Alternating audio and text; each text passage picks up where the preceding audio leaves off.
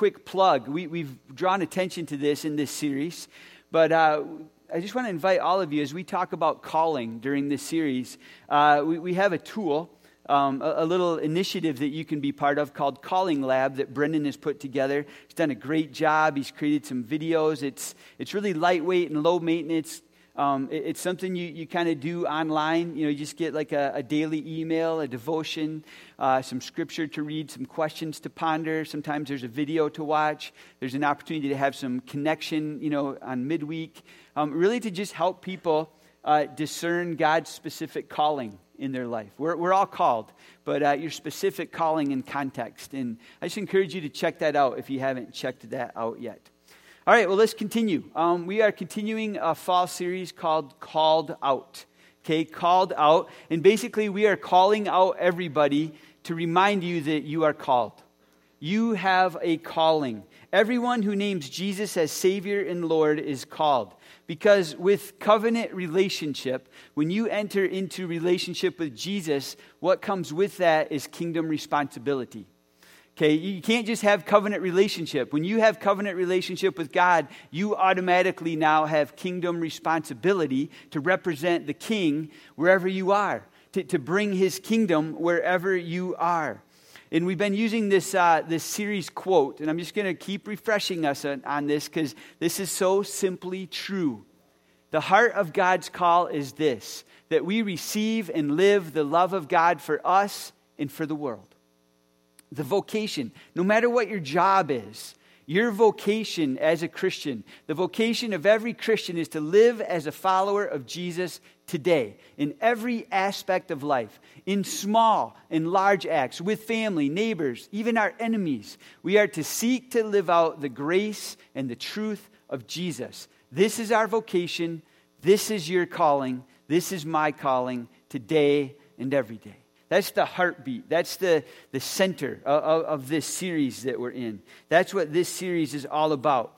And last week, and, and I just got to acknowledge, I sort of rambled a little bit at the end last week. I, I rambled, you know, I don't know if that has anything to do with um, where I went to high school. Our mascot was the Ramblers. We were the McBain Rural Agricultural School Ramblers. Hopefully, they just say public school now. We were the McBain Ramblers. So I, am used to it. I'm a, I'm a rambler. I'm a, I'm a verbal processor. I'm a visual thinker. You know, I, I, so when I'm not clear on something, I just start talking about it a lot. You know, my wife, like, hates that. She can tell when I don't talk to people during the day because I overload her with conversation. She, she loves it when I have people to talk to during the day because it's a little bit easier on her. I'm a verbal processor. I, I, I verbally processed with you all a little bit last week, so I acknowledge that. I, I, I apologize for that. Um, but last week, if you remember, if you were here, we looked at the story of, of, of, Jesus, of Moses, right? We looked at the story of, of God, you know, in Moses, in Mount Sinai, in the Ten Commandments, and we, we kind of reframed that whole story. You know, God, through Moses, led the Israelites out of slavery in Egypt out into the wilderness. And a few months into that journey, he brought them to Mount Sinai. And on Mount Sinai, um, God entered into, um, he, he, sort of solemnized a covenant relationship with the Israelites. And if you look at the Hebrew language that we, we looked at last week, um, that was more than just, uh, you know, God commissioning a people. Sinai was a wedding. Sinai was, was God inviting a people to be his bride, to, to, to be his partner to be his spouse, to, to, to be a people on mission as, the, as his bride in the world. And that reframes it, doesn't it? I mean, um, the, t- the Ten Commandments are not just a list of do's and don'ts, it's, it's wedding vows. Here's how you should live as my bride. Here's how I, I, I expect you to live. It, it reframes it because at Sinai, you know, God commissioning and calling a people it's not like a boss giving employees instructions. It's the God of the universe inviting a people to be his partner on earth, to be his bride. And it's really, really powerful. And, uh, you know, in where I started to ramble, I think last week, is I was just trying to acknowledge that I, I recognize, you know, just like the Israelites in the promised land, like the, the, the bride of Christ today um, in North America has sort of gone to the sidelines. Like we, we, we, we've sort of, um, you know, just like the Israelites in the promised land eventually were led into exile. You know, like I, I feel like the church in North America is sort of in exile. Of it. We're not the prominent cultural center anymore. But that doesn't mean we, we still don't have a mission. We, we still have a mission. We still have a mission to represent the king, to represent, you know, our husband as the bride of Christ here on earth, to, to, to seek the welfare of the city. God has called us to be his church, his partner, his bride, and we have a mission to represent our king. So last week, we, we just kind of, I just wanted to remind us of the big picture, upward dimension of our calling. That who we are as a people, we are the bride of Christ. We are, we are the church, you know, and we have a role to play um, in this world. And today, what I want to remind us of is there's also an inward dimension. There's an inward dimension to our calling. And I want to build off where we left last week, and, and that's this. Here's the big central idea, if you want to write this down God's call is to a people, not a person. God's call is to a people. God has called a people, not a person. And I'm going to tell you why I think that, but first let's pray. Lord, this morning we're going to, we're going to dive into two big stories in Scripture. And as we open up this word, Lord, we acknowledge and we believe that, that we are who this word says we are. That we have all that this word says that we have. And so we can receive it with joy and with confidence and with authority. And, and Lord, we don't want to just receive it for ourselves this morning. We want to receive it so that we can be a good bride, so that we can be a, a helpful partner to you uh, in, in the kingdom bringing that you're up to in this world and in our midst. So speak to us, Lord, for your children are listening, your partner is listening. Amen. God has called a people, not a person. Why do I think that? Well, I want to go back to the very beginning, even before the beginning. I want to go back to the very first chapter in the Bible, to the book of Genesis. So if you have a Bible, I want to encourage you to find the book of Genesis, which is super easy to find. It's the first book, okay? Just start opening your Bible and you will find uh, the first book, Genesis. And I, I want to go back to the creation story because I, I think there's so much for us in the creation story. Whenever we wonder God's heart, God's intention, God's desire for us, just go back and look what He meant it to be. And then you have a clear picture of, of what he wants for us. And, and I want to go back and just, I just want to have some fun reading this story again, reading this poem, reading, reading this creation narrative. And uh, again, um, I invite you, like, if it's, if you receive, you know, stories best by just kind of closing your eyes and trying to picture it, go ahead, okay? Um, I'm going to read Genesis 1, and I'm going to read it uh, from the message, just to kind of hear it a little bit differently than what we're used to this morning. Okay? And then I'll tell you why I think God calls a people, not a person. So just hear this foundational story.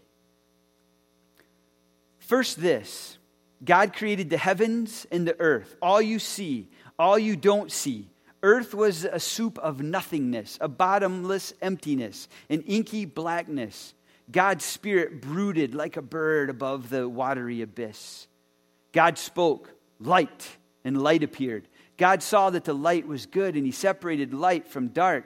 God named the light day, He named the dark night. It was evening, it was morning, day one. So, right from the beginning, you have a sense and a picture that God is up to bringing shalom, bringing peace into chaos. He continues God spoke, sky in the middle of the waters, separate water from heaven. God made sky. He separated the water under the sky from the water above the sky, and there it was. He named the sky heavens. It was evening, it was morning, day two. God spoke. Separate waters beneath heaven gathered into one place, land appear, and there it was. God named the land earth, and he named the pooled water ocean, and God saw that it was good. God spoke, Earth, green up, grow all varieties of seed bearing plants, every sort of fruit bearing tree. And there it was. Earth produced green seed bearing plants, all varieties, and fruit bearing trees of all sorts. God saw that it was good. It was evening, it was morning, day three. Like it always begins, God spoke. God spoke. Lights come out shine in the heavenly sky, separate day from night, mark seasons and days and years, lights in heaven's skies to give light to the earth. There it was. God made two big lights, the larger to take charge of day, the smaller to be in charge of night, and He made the stars. God placed them in the heavenly sky to light up the earth and oversee day and night to separate light and dark. God saw that it was good. It was evening and morning, day four. God spoke. Swarm ocean with fish and all sea life. Birds fly through the sky over the earth. God created the huge whales, all the swarm of life in the waters, and every kind and species of flying birds. God saw that it was good. God blessed them. Prosper, reproduce, fill, ocean, birds, reproduce on earth. And it was evening, and it was morning, day five. God spoke. Earth, generate life, every sort and kind, cattle and reptiles and wild animals and beautiful white tailed bucks, all kinds. I added that part. and there it was wild animals of every kind, cattle of all kinds, every sort of reptile and bug. God saw that it was good. God spoke. Listen to this. Let us make human beings in our image, make them reflecting our nature. So they can be responsible for the fish in the sea and the birds in the air, the cattle, and yes, earth itself, and every animal that moves on the face of earth. God created human beings.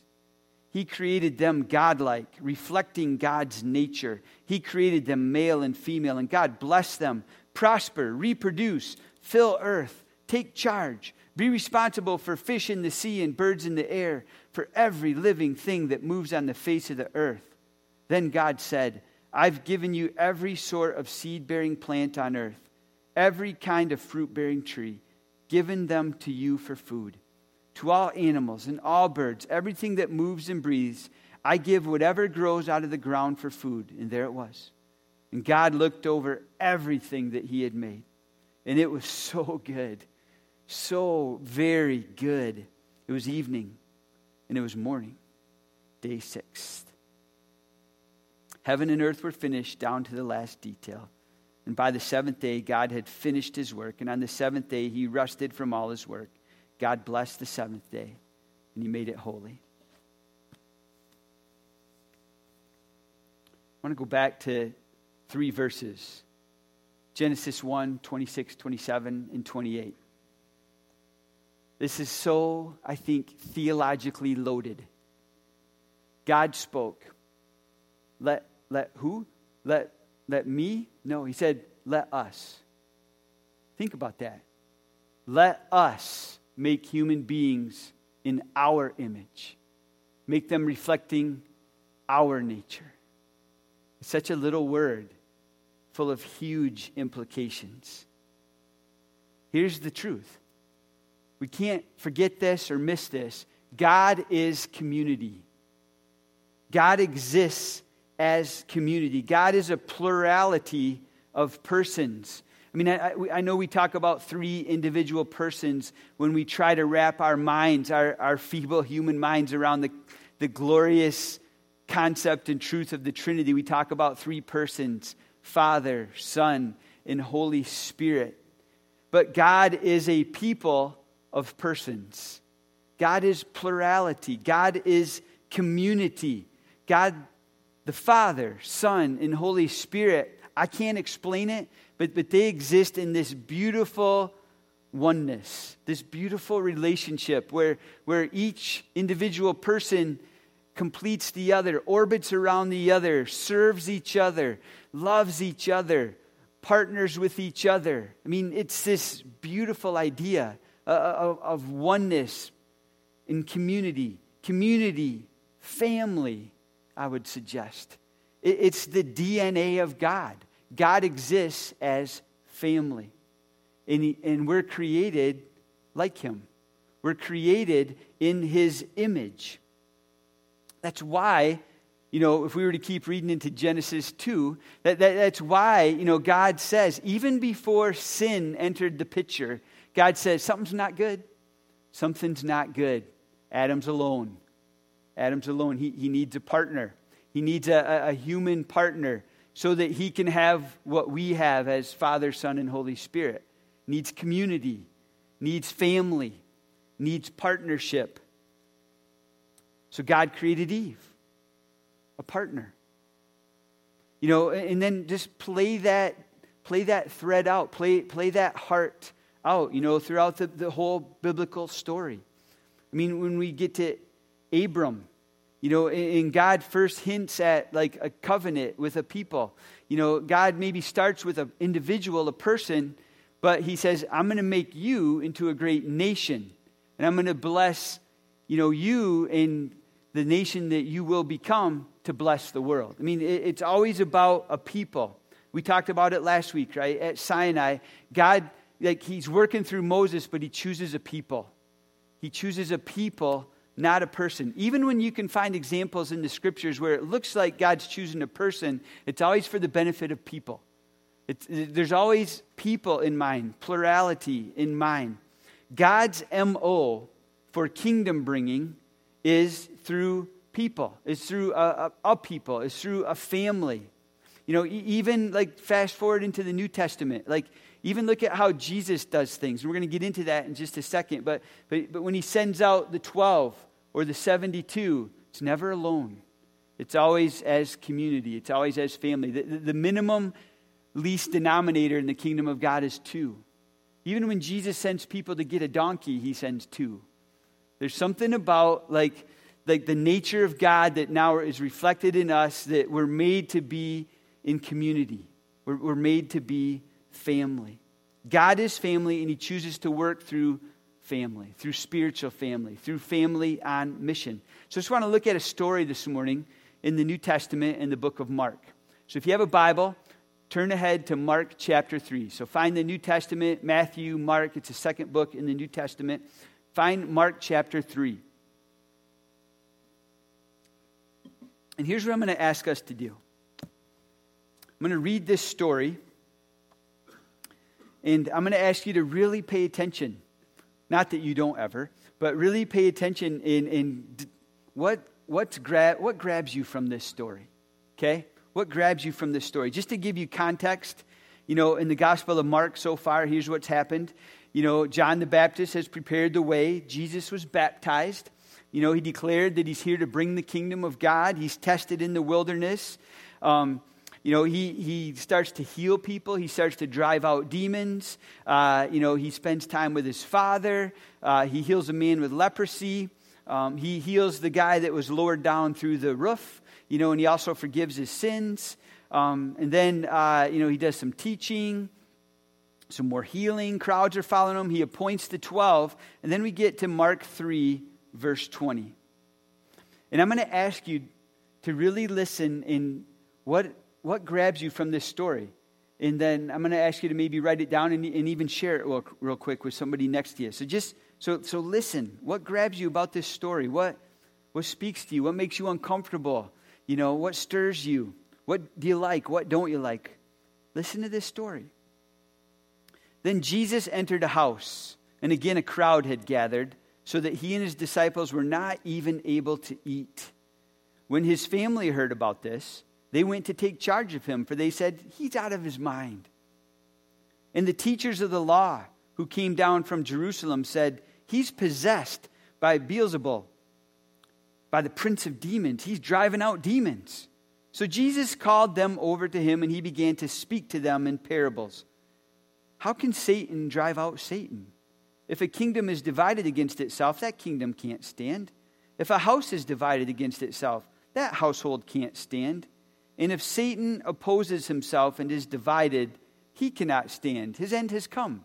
In fact, No one can enter a strong man's house without first tying him up. Then he can plunder the strong man's house.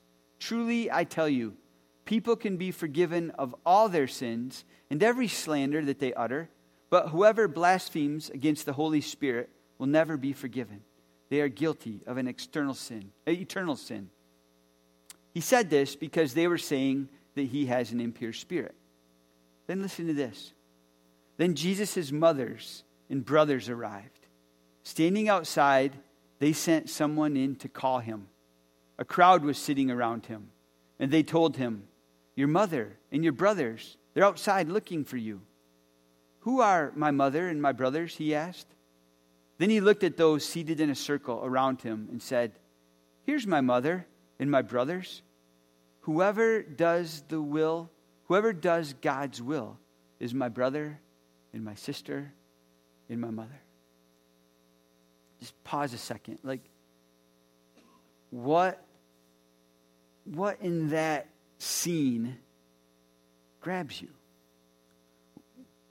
What makes you question? What's Jesus trying to teach us? I was going to take some time and have us just turn to each other and just share, like, here's what grabbed me from that story, but I just want to pay attention to time this morning. Just, we'll just kind of I'll just kind of take lead on that. What, what, can we learn from this story? What's the point of why is this story in the Bible? What, what's God trying to teach us by, by, you know, inspiring Mark to include this, this scene, this story? Well, there's, there's a number of things that probably you grabbed onto that made you pause, that made you wonder, that made you think. I mean, some of them, you know, maybe uh, just kind of surface, maybe some of them really deep. You know, like, like an observation I would make, just kind of a big general observation, is, is I think it's kind of cool when, when, when Jesus is in the house. I mean, literally, when, when Jesus is in the house, people flock to that house. You know, it starts to make me think about my home. You know, like, is Jesus in the house? Like, when, when Jesus is in the house, like, like people naturally flock to that. You know, I, I, I, I'm struck by, like, um, Jesus and his disciples are, are so involved in paying attention to the people that are flocked to the house, the crowd, like they, they forget to eat. I don't know when the last time I forgot to eat was. I'm always thinking about me, but here's Jesus and the disciples thinking about everybody else. You know, they're, they're, they're blowing past their own needs, putting other people's needs first. I love that. I'm convicted by that. What else? Is anybody like just a, a tad uncomfortable on, on how Jesus seems to treat his family in this scene and, and how he seems to treat his mom. You know, his family goes to fetch him. You know, they, they think that uh, he, he's sort of out of his mind a little bit. And, uh, you know, so um, when, when the word kind of comes through a, meet, you know, through a messenger, like, hey, your, your family, your mom, your, your family's out there, like he, he doesn't even go out. He, I'm a little, like, that make you uncomfortable a little bit? Like, he seems kind of disrespectful to his mom. And we know Jesus loves his mom, right? I mean, go fast forward to the cross. And uh, Jesus is suffering. He looks down and he sees his mom. And he, he makes sure that, that one of the disciples is going to take care of his mom, right? Like, he loves his mom. That's not in question. But so, so what? Why is he being like this? You know, what, what's he I think this is Jesus making a very important point about who's family, about, about who is family, like what constitute family in his life. And that family is bigger than just biological relatives. Family is bigger than just the people that you're related to. I think a big thing, though, for me in this story is just this simple yet profound observation that, it, that, that Jesus, though the Son of God, found it necessary and important to, to do his ministry with people, to do his ministry not alone, to do his ministry like in community as family. Jesus, like even right before this moment, like it says he, he appointed 12, he called 12 men to be part of his life. He invited 12 people to, to enter into his life and to do life with him. Why, why did the God of the universe find that necessary? Was it because it was necessary and he needed help? I don't know. I, I don't think so. On the one hand, he's God, but yet he's also human. You know, so maybe the, the, he, he did need some help. But, but I, think, I think it's simpler than that. I think it's more profound than that. Go back to the creation story. God said, Let us let us make man in our own image. Jesus is used to doing everything in community with the Father and the Spirit.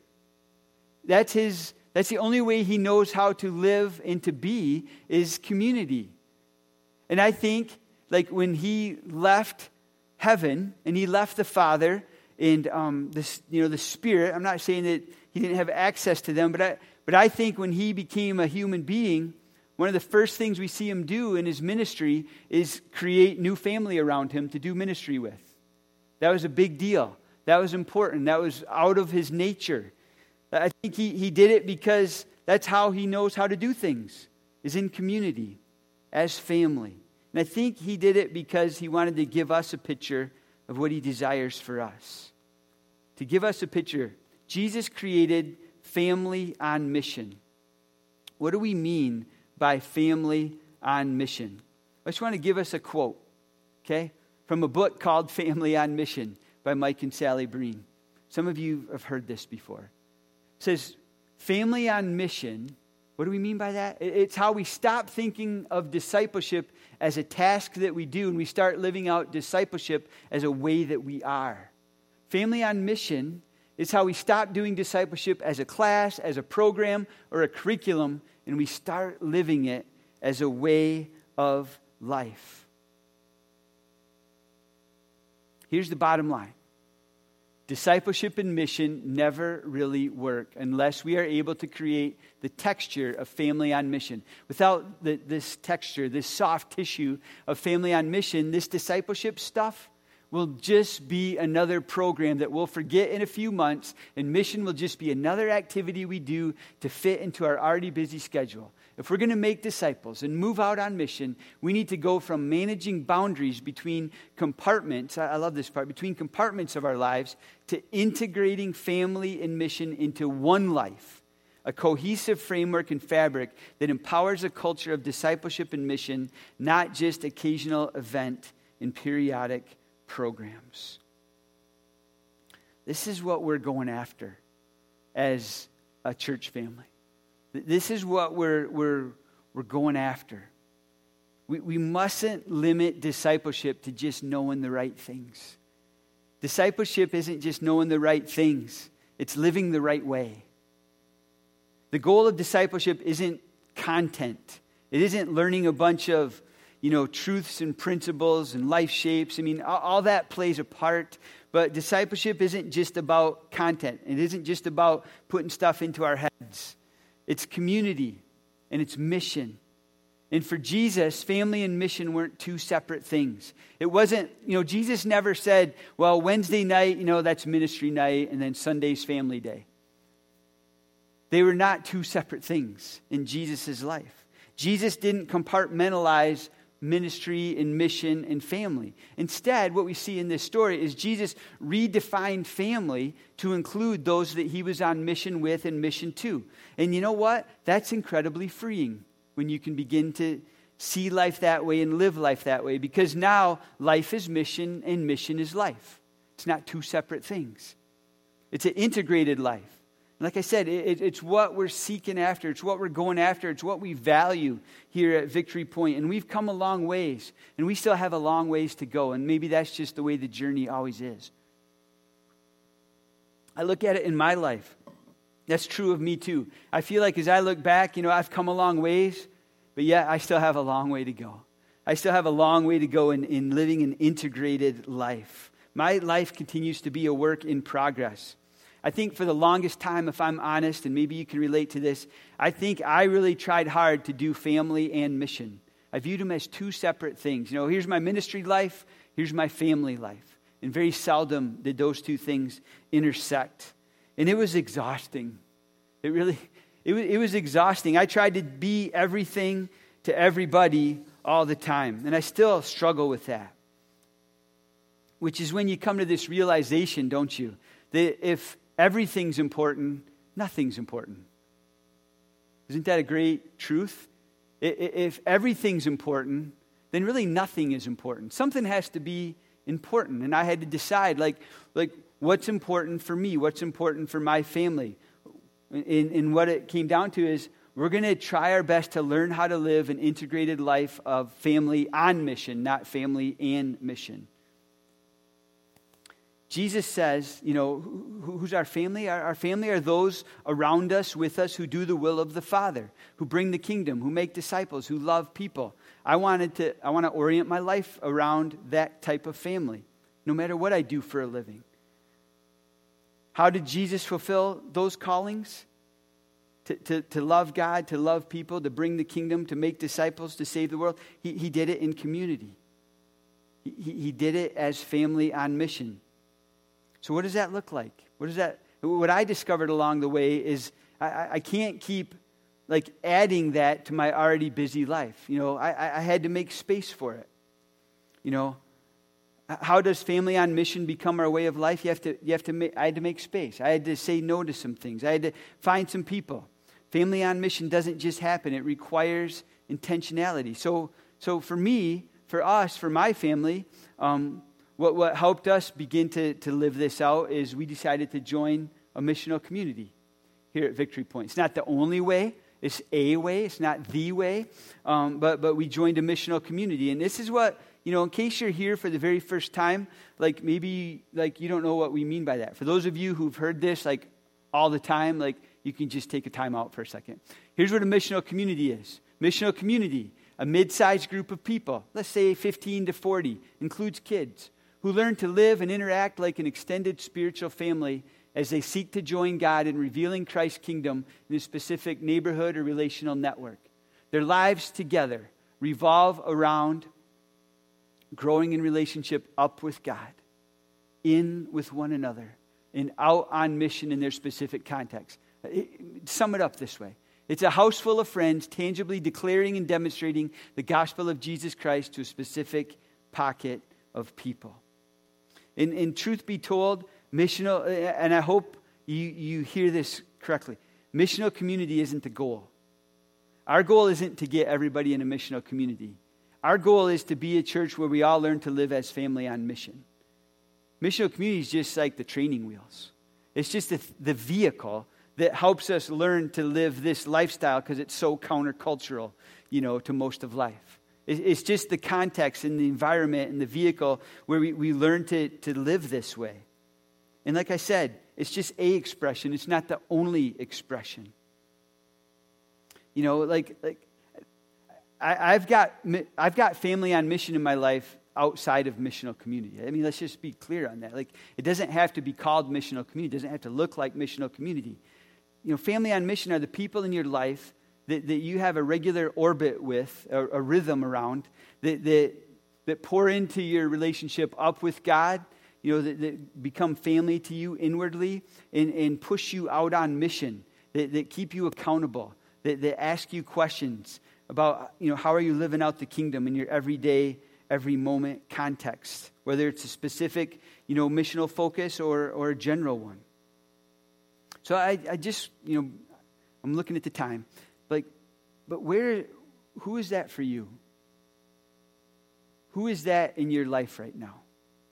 Could be a missional community, could be somebody else. Like, but, but who is it in your life right now that helps you discover and discern and live out your calling? That, that fuels you, that feeds you, that keeps you accountable? Like, who, who is your family on mission right now? Might be a really small family, you know, um, might be a big family, but, but who is that? And I'm not I'm not talking about just having like friends or relatives who are Christians. I have lots of people in my life who are friends and who are relatives and who are Christians. You know, and when we see each other, we, we celebrate life together and, and we, we spur each other on. But I'm talking about who are the regulars? Who are the regulars in your life that, that you have rhythm around, that show up on your calendar on a regular basis? Um, that, like, man, this isn't just something you know, in addition to my busy life, this is how I'm choosing to do life. This, these are people I'm choosing to do life with right now, in this season, in this context. And I know that can change. You know, like, like some of you in here, um, you know, like uh, you have seasons where like you orbit in and out of this place. You know, summers you have cottages over here, and winters you have places over there. I get it. Like that, that's okay, that's cool. Someday I might have that kind of thing. But wherever you are, like in those moments, in those seasons, like who are those people? Who are the people that you've intentionally invited into your life and are investing in, um, you're, you're, journeying with, that, that you, you, you spur each other on up, in, and out in your dimensions of life? I mean, uh, on the one sense, we are one big family on mission, Victory Point. This is a church family, and we are on a big mission to, to bring the kingdom to our family, our community, and our world. And we do that by making and multiplying disciples. That, that's, a, that's one big family on mission. So, at the very least, I mean, I, I pray and hope this is an expression of family on mission to you. But, but don't settle for just the, the big Sunday morning family. Like, like, who's family for you right now? In this moment, in this context, in this season? Because it's, you're, you're created for it. You're created in the image of a God who does everything in family on mission as family on mission, as Father, Son, and Spirit. What's it look like to reflect that in our lives right now? Just to get real practical, um, then we'll invite the band up. But, you know, maybe you're like, I don't know. I don't know what the next step is. Well, you know, we've been talking as a leadership lately, and um, we're not that great at providing next steps either. So that's something we're working on. Like, what are next steps for people that want to take a step towards family on mission? But um, we do have missional communities. And If you ever want to just taste one, try one, you are invited anytime. We have, I think, six now missional communities. And you can go to our website and you can view them and you can see when they meet and, and where they meet and, and what their missional focus is. I encourage you to, like, you can contact the leaders of those and like, talk to them, ask questions, maybe go try one out. Um, if you look in your, your handout today, like we have a real specific opportunity. Like it's right there where it says you are invited. Um, one of our missional communities is the Great Lakes Elementary Missional Community. That's the missional community that makes the hand to hand thing happen. You know, that kind of drives that and provides like the volunteer power for that. Um, well, they uh, this year are going to meet twice a month here at the church, like right in that room over there. And um, they're throwing open the gates of invitation like, if you ever want to come and help pack bags, help pack 115 bags of food, you know, um, you are welcome to come join them. And then while you're there, you'll get just an experience and a taste of, of what their missional community rhythm is like, what it, what it looks like for them to try to be family on mission together. So they're meeting this Wednesday at 6 o'clock in there. You're welcome to come. Just come on, bring some food, do like a little potluck kind of thing, but uh, come check it out. And, uh, you know, it, it, or you can contact, you know, Dave and Betty Johan. There's an email address there. No, there's a five in the email address there. The one in the e news is missing the five, so use this one. Um, but, but come just check it out. And you might experience it and decide, like, yeah, that's cool, but I don't know if this is the one for me. Try out a different one. Or start one. We'd love to help you start one. It's really, really simple. You know how you start like a family on mission? You identify one other family or person that, uh, that, that, that you feel like, you know, is a person of peace to you and invite them into your life. Create a predictable pattern like, hey, what if we meet like every, every Wednesday? Or what if we meet like every other Wednesday? And uh, let's, let's get together and have some food and let's start praying about what it would look like to invite others to join us and, and let's, let's start discerning where God maybe is calling us to be on mission. And you just start simple, and you just start that way, and you see what happens, and you see what, how it builds and grows. And we'll help you with that. So that's always an option as well. Whatever it is, whether it's a missional community or not, um, I hope you catch this morning and, and really start thinking about like you are created in the image of God. That means you are created to exist and live in community. And not just community for the sake of community, but, but community for the sake of, of kingdom bringing and mission. That, that's who God's created you to be. He's invited you as a invited me and us as a people to be his bride. Like, so how are you being intentional about that? How are you being, um, you know, uh, intentional? I can't think of any better word. are you being intentional with that? What does that look like? It, it, I know there's a cost. Some, you know, we can't just keep adding things to life. It needs to, we need to create space. We need to decide discipleship for me is more than just knowing stuff, it's a way of life. Discipleship and mission is going to become lifestyle. I'm not going to do it alone, I'm going to do it with people. So I'm going to invite the band up, and as they come up, why don't you just take a minute and just reflect and just receive from the Spirit right now. What's is anything stirring in you right now? Is anything rising up? Is anything bubbling up? Like a, a word of invitation, a word of challenge, you know, uh, a, a next step, even. Like, whatever that is, like, receive that in this moment as God speaking to you. Don't ignore it, don't miss it. Write it down so you don't forget it. And, and as you receive that, if there's any sense of like, well, here's the next step. Maybe it's I'm going to go I'm going to go taste a, a, family on mission type experience this Wednesday. Or I'm going to explore a different one. Or I'm going to lean into some people that I already have in my life. Or I'm going to be more intentional with some, some people in my life. I don't know what it looks like. But whatever it is, if, if God's speaking to you, receive it. And what does it look like to act on that?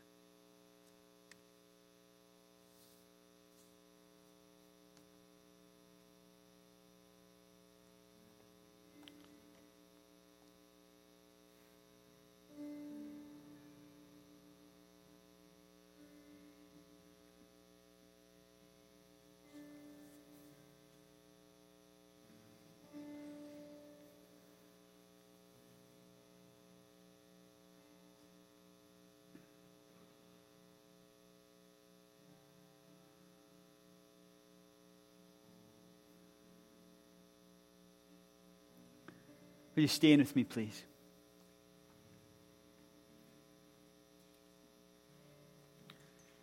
Lord, thank you for inviting us into family. Thank you that when, when sin severed that family relationship, that, that Jesus said, I'll go and I will fix it. And, and you restored and invited us back into family relationship. You adopted us as sons and daughters. Thank you that you've invited us and commissioned us to be your partner in this world, bringing the kingdom wherever we go, inch by inch, moment by moment.